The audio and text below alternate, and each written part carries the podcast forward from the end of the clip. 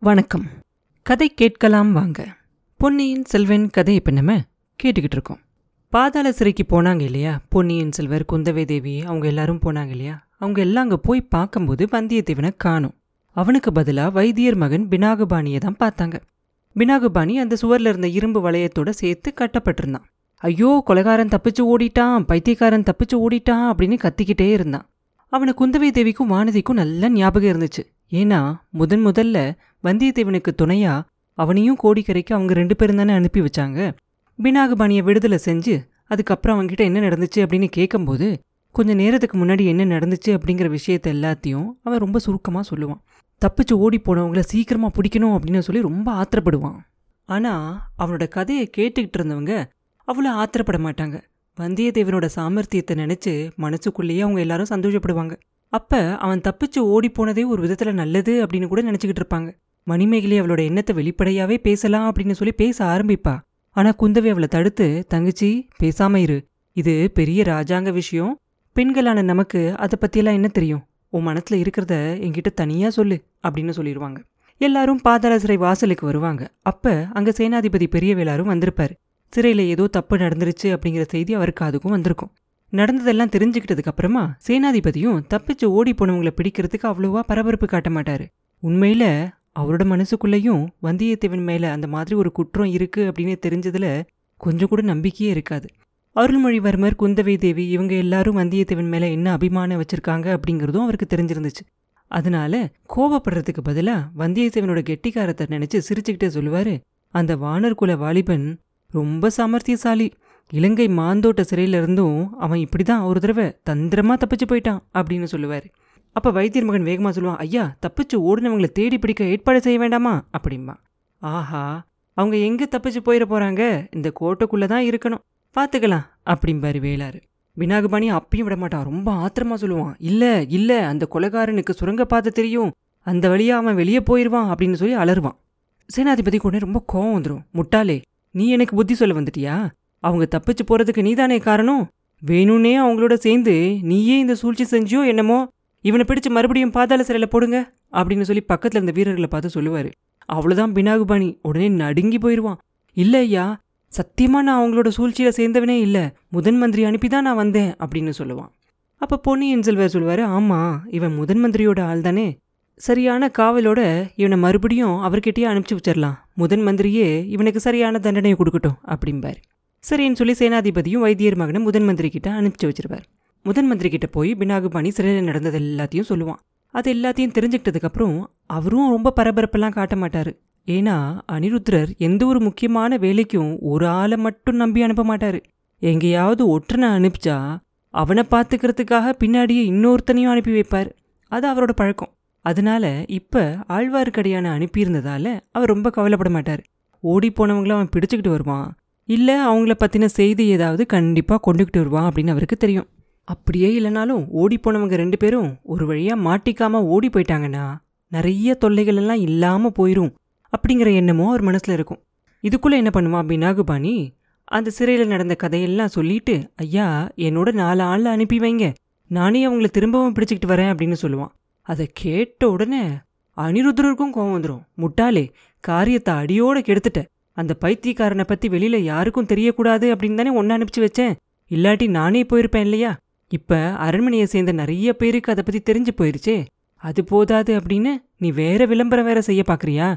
போதும் உன்னோட வேலையெல்லாம். நீ ஒற்றன் வேலைக்கு கொஞ்சம் கூட லாய்க்கே இல்லாதவன். இனி என் முகத்திலேயே முழிக்காத. இங்க நடந்ததை யார்கிட்டயும் சொல்லாத. சொன்னதா தெரிஞ்சா உன்னை கழுவுல ஏத்திடுவேன் பாத்துக்க அப்படின்னு சொல்லுவார். பினாகு பணிக்கு என்ன செய்யறதே தெரியாது. தலையை கீழே தொங்க போட்டுக்கிட்டே முதன் மந்திரி வீட்டிலேருந்து வெளியே வருவான். அவனோட மனசில் எல்லாம் சேர்ந்து அப்படியே கொந்தளிச்சு கோவம் அப்படியே கொழுந்து விட்டு எரியும். அந்த கோவம் எல்லாம் வந்தியத்தேவன் மேலே திரும்பிடும் அவனால தானே நம்மளுக்கு இந்த காரியத்தில் தோல்வியும் கெட்ட பேரும் உண்டாச்சு. சேனாதிபதியும் முதன் மந்திரியும் திட்டுற மாதிரி ஆச்சு. இவங்க எல்லாரும் அலட்சியமாக இருந்தா இருந்துட்டு போட்டோம் வந்தியத்தேவனை கண்டுபிடிச்சு பழி வாங்குற கடமை என்னோடது. பைத்தியக்காரன் தப்பிச்சு போனாலும் போகட்டும். வந்தியத்தேவனை மட்டும் விடக்கூடாது. கோடிக்கரைக்கு போக ஆரம்பிச்ச நாள்ல இருந்து என்னோட விரோதி அவன். கடைசியா இந்த பெரிய தீங்க எனக்கு செஞ்சுட்டு போயிருக்கான். அவனை கண்டுபிடிச்சு பழி வாங்கியே தீரணும் அப்படின்னு சொல்லி மனசுலேயே நினைச்சுக்குவான்.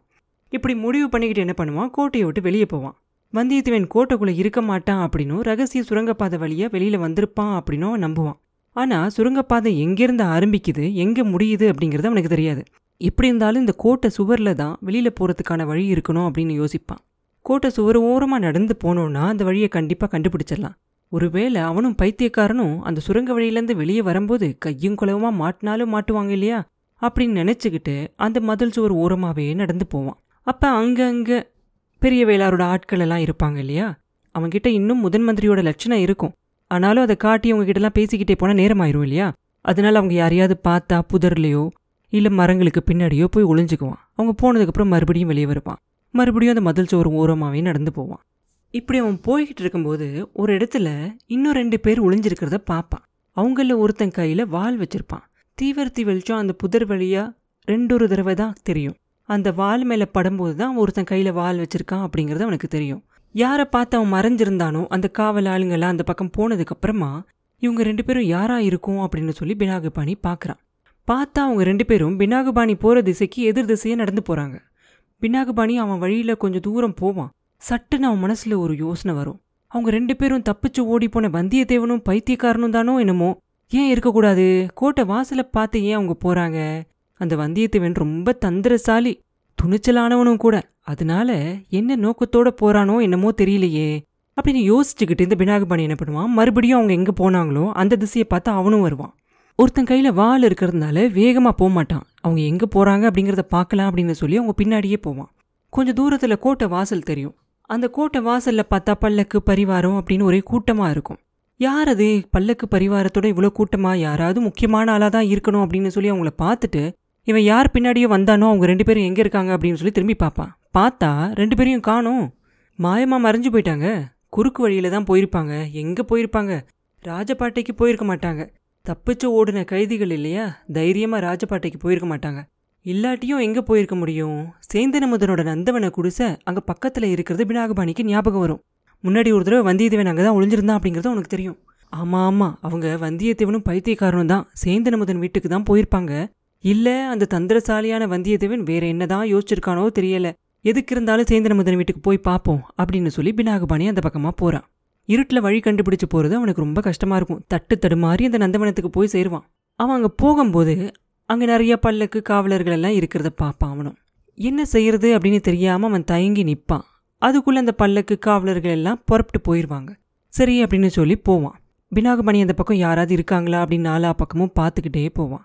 ஒரு வேலியோட ஓரமாக ரெண்டு குதிரையோட தலை மட்டும் அவனுக்கு தெரியும். அவனோட ஆர்வம் இன்னும் அதிகமாயிரும். மெல்ல மெல்ல நடந்து குடிசை பக்கத்தில் போவான். ஒரு மரத்தடியில் ரெண்டு பேர் நின்று பேசிக்கிட்டு இருக்கதை பார்ப்பான் அவங்க தான் அவன் தேடிட்டு வந்தவங்களோ அப்படின்னு சொல்லி யோசிப்பான். குதிரை ரெண்டும் தயாராக நிக்குது. அது எப்படி? அவங்க தப்பிச்சு ஓடுறதுக்கு வேற யாராவது பெரிய இடத்தை சேர்ந்தவங்க ரகசியமாக உதவி செய்கிறாங்களோ என்னமோ? அவங்க தப்பிச்சு போகிறதுக்கு ராஜ குடும்பத்தை சேர்ந்தவங்களே சம்மந்தப்பட்டிருப்பாங்களோ பைத்தியக்காரன் அவனுக்கு ஏதோ ரகசியம் தெரியும் அப்படின்னு சொன்னானே அது யாருக்கும் சரியக்கூடாது அப்படிங்கிறதுக்காக இப்படிலாம் செய்கிறாங்களோ மரத்துக்கு பின்னாடி மறைஞ்சு நின்று பேசுகிறவங்க யாரு அப்படின்னு சொல்லி உத்து பார்ப்பான் அவங்கள ஒருத்தன் பைத்தியக்காரன் தான். சந்தேகமே இல்லை. அவனோட கம்மல் குரலை நல்லா அடையாளம் கண்டுபிடிக்க முடியும். அப்படின்னா இன்னொருத்தன் வந்தியத்தேவனாக தான் இருக்கணும். ஆனால் அவனை மாதிரி தோணலையே. இது என்ன அதிசயம்? இளவரசர் மதுராந்தகிற மாதிரில தெரியுது. தலையில் இளவரசு கிரீடம் தோலில் பீதாம்பரம் கழுத்தில் முத்து மாலை. மதுராந்தகருக்கும் இந்த பைத்தியக்காரனுக்கும் நடுவில் அப்படி என்ன ரகசிய பேச்சு இருக்க முடியும்? அப்படின்னு சொல்லி யோசிப்பான். அதுக்கப்புறம் அது எதுவாக வேணாலும் இருந்துட்டு போகட்டும். நம்மளோட ஜென்ம விரோதியான வந்தியத்தேவன் எங்க பக்கத்துல தான் எங்கேயாவது இருக்கணும். சந்தேகமே இல்லை. கையில வாளோட நடந்தவன் அவனே தான் ஒருவேளை வேலி ஓரத்தில் குதிரையை பார்த்தோமே அதுல ஒன்று மேல அவன் ஏறி உட்கார்ந்துருக்கானோ தயாரா? பைத்தியக்காரன் வரதுக்காக காத்துக்கிட்டு இருக்கானோ? ஆஹா அப்படிதான் இருக்கணும். அவங்க தப்பிச்சு போறதுக்கு காரணமானவர் மதுராந்தகர் தான் போல தெரியுது. மதுராந்தகர் சொல்லி தான் வந்தியத்தேவன் கரிகாலரை கொன்றிருக்கான் போல தெரியுது. இப்ப அவங்க ரெண்டு பேரும் தப்பிச்சு போறதுக்கு முன்னாடி பைத்தியக்காரங்கிட்ட மதுராந்தகர் ஏதோ செய்தி சொல்லி அனுப்புறார் போல தெரியுது. கடவுளே இதெல்லாம் மட்டும் உண்மையா இருந்து அதை மட்டும் என்னால நிரூபிக்க முடியும்னா அப்படின்னு சொல்லி பினாகுபாணியோட கோணம் மூல வேலை செய்யுது. எல்லாத்துக்கும் குதிரைக்கு பக்கத்துல போய் பார்க்கறது நல்லது. அங்க ஒருவேளை வந்தியத்தேவன் தனியா இருந்தா அவன் கையில இருக்கிற அந்த குத்து ஈட்டியால ஒரு கை பார்க்கலாம் அதுக்கப்புறம் இந்த பைத்தியக்காரனை பிடிச்சு பயமுறுத்தி உண்மையை தெரிஞ்சுக்கலாம் அப்படின்னு சொல்லி யோசிக்கிறான். சரி அந்த வேலைக்கிட்ட போகலாம் அப்படின்னாக்க மதுராந்தகரும் பைத்தியக்காரனும் பேசிக்கிட்டு இருக்காங்க இல்லையா அந்த மரம்? அதுக்கு எதிராக இருக்கு அந்த வேலி. அதுக்கு அந்த பக்கமாக குதிரை நிற்கிது அவங்கள தாண்டிக்கிட்டு அங்கே போக முடியாது. வழியில் தாமரை குளம் வேற இருக்கு. அதனால குடிசைக்கு பின்னாடி பக்கமாக போய் அந்த வேலியை தாண்டி போய் குதிரை நிற்கிற இடத்துக்கு போகிறது நல்லது அப்படின்னு முடிவு பண்ணுறான் சரின்னு சொல்லி இந்த குடிசைக்கு பின்னாடி பக்கமாக போகிறான் அவன் அங்கே போகும்போது காதில் சேந்தன் அமுதனோட குரலும் பூங்குழலியோட குரலும் விழுகுது. பூங்குழலி மேலே கோடிக்கரையில் முதல் தடவை அவளை பார்க்கும்போது பினாகுபாணிக்கு ஆசை வந்துச்சு. அவளால தான் வந்தியத்தேவன் மேலே அவனுக்கு கோவமே அதிகமாச்சு. அதுக்கப்புறம் அவன் மந்தாகினி தேவியை பிடிச்சிக்கிட்டு வர போனப்ப சேந்தன் அமுதனுக்கும் பூங்குழலிக்கும் நடந்த அந்த நட்பை பார்த்து அவன் மனசுக்குள்ளார ரொம்ப அப்படியே இன்னும் கோபம் அதிகமாச்சு. இப்ப சேந்தனமுதனும் பூங்குழலியும் ரொம்ப சந்தோஷமா பேசிக்கிட்டு இருக்கதை பார்த்த உடனே பினாகுபாணிக்கு எல்லாம் மறந்து போயிடும் வந்தியத்தேவனோ அந்த பைத்தியக்காரனோ எல்லாம் மறந்துடும் கோவம் அப்படியே உச்சி ஏறிடும் அந்த ஜன்னல் வழியாக அவங்க ரெண்டு பேரும் சிரித்து பேசுகிறத பார்த்த உடனே அவனுக்கு இன்னும் ரொம்ப கோவம் வந்துடும் அவங்க ரெண்டு பேரும் கல்யாணம் அப்படின்னு பேசிக்கிட்டு இருக்கிறத கேட்ட உடனே சிச்சி கடைசியில் இந்த ஊமை பூக்காரியோட மகனா பூங்குழலியை கல்யாணம் பண்ணிக்க போகிறான் அப்படின்னு யோசிக்கும் போது பினாகுபாணியால் அந்த எண்ணத்தை ஏற்றுக்கவே முடியாது. முதல்ல இந்த தேவாரம் பாடுற சேந்த நமுதனை இந்த மண்ணுலகத்திலேருந்து அனுப்பணும். மற்ற காரியத்தெல்லாம் அப்புறம் பார்த்துக்கலாம் அப்படின்னு சொல்லி அந்த சின்ன ஜன்னல் இருக்கும் இல்லையா அந்த குடிசைக்கு பின்னாடி? அது வழியா அவனோட குத்தீட்டிய சேந்த நமுதன் மேலே எரியறதுக்காக குறிப்பாப்பான் தற்செயலா அந்த ஈட்டியையும் அதை ஏந்தின கையையும் மட்டும் பார்த்துட்டு பூங்குழலி வீல்னு சத்தம் போடுறான். உடனே சேந்த நமுதனும் அந்த ஜன்னல் பக்கமா திரும்பி பார்க்குறான். ஆஹா அவன் மார்பு மேல ஈட்டிய எரிய அதான் சரியான சந்தர்ப்பம். பினாகுபாணி கை ஈட்டிய எரிய ஓங்குனப்ப பின்னால தட தட தடன்னு யாரோ ஓடி வர காலடி சத்தம் கேட்கும். திரும்பி பார்த்தப்ப ஒரு ஆள் ரொம்ப பக்கத்துல வந்துட்டான். இருட்டில் அவன் யாரு அப்படின்னு அவனுக்கு தெரியாது. யாரா இருந்தாலும் சரி நம்ம என்ன செய்யறோம் அப்படிங்கறத தெரிஞ்சுக்கிட்டு தான் நம்மளை பிடிக்கிறதுக்காக ஓடி வரான். சேர்ந்து நமுதன் மேல எரியறதுக்காக ஓங்குன ஈட்டிய ஓடி வந்தவன் மேல எரிஞ்சிருவான். வந்தவன் கீழே விழுந்துடுறான். அதே சமயத்துல ரெண்டு குதிரையும் புறப்படுற சத்தம் கேட்குது அவங்க வந்தியத்தேவனும் பைத்தியக்காரனுமா தான் இருக்கணும். அப்படின்னா இருட்டில் அவனை தடுக்க வந்து அந்த ஈட்டி யார் மேலே பாஞ்சிருக்கும் இளவரசர் மதுராந்தகராக இருக்கக்கூடுமோ அப்படிங்கிற எண்ணம் அவன் மனசில் வந்த உடனே ஆஹா இந்த மாதிரி பயங்கரமான வேலையை செஞ்சிட்டோமே அப்படின்னு சொல்லி அங்கிருந்து தலை தெறிக்க ஓடி போயிடுவான் குதிரை பின்னாடியும் போகமாட்டான் ஒன்றும் போகமாட்டான் எங்கே போகிறோனே தெரியாமல் அவன் பாட்டுக்கு கண் எங்கேயோ கண்டபடினிக்கு ஓடி போவான். அதுக்குள்ளே குடிசைக்கு உள்ளே இருந்து ஆஹா ஐயோ அப்படின்னு சொல்லிக்கிட்டு ரெண்டு பேர் பதறி அடிச்சுக்கிட்டு ஓடி வருவாங்க. ஒரு சில நிமிஷத்துலேயே பூங்குழலியும் சேந்தனமுதனும் விளக்கோட வெளியில் வந்துருவாங்க வந்தியத்தேவன் ஈட்டியால் குத்தப்பட்டு ரத்தத்தோடு அங்கே கிடக்கிறத பார்த்த உடனே அவங்க ரெண்டு பேருக்கும் ரொம்ப சங்கடமாக இருக்கும். ரெண்டு பேரும் ரொம்ப பத்திரமா மெதுவாக அவனை தூக்கி கொண்டுகிட்டு போய் குடிசைக்குள்ளே சேர்ப்பாங்க. அவன் இறந்து போயிடல அப்படிங்கிறத தெரிஞ்ச உடனே அவங்க ரெண்டு பேருக்கும் கொஞ்சம் ஆறுதலாக இருக்கும். வாணி அம்மா முன்னாடி ஒரு தடவை கந்தன்மாறனுக்கு செஞ்ச அந்த பச்சில வைத்தியத்தை இன்னைக்கு காயம்பட்ட வந்தியத்தேவனுக்கும் செய்வாங்க. அப்புறம் என்ன நடந்துச்சு? அப்படிங்கிறத அடுத்த பதிவில் பார்ப்போம். மீண்டும் உங்களை அடுத்த பதிவில் சந்திக்கும் வரை உங்களிடமிருந்து விடைபெறுவது உண்ணாமலே பாபு. நன்றி.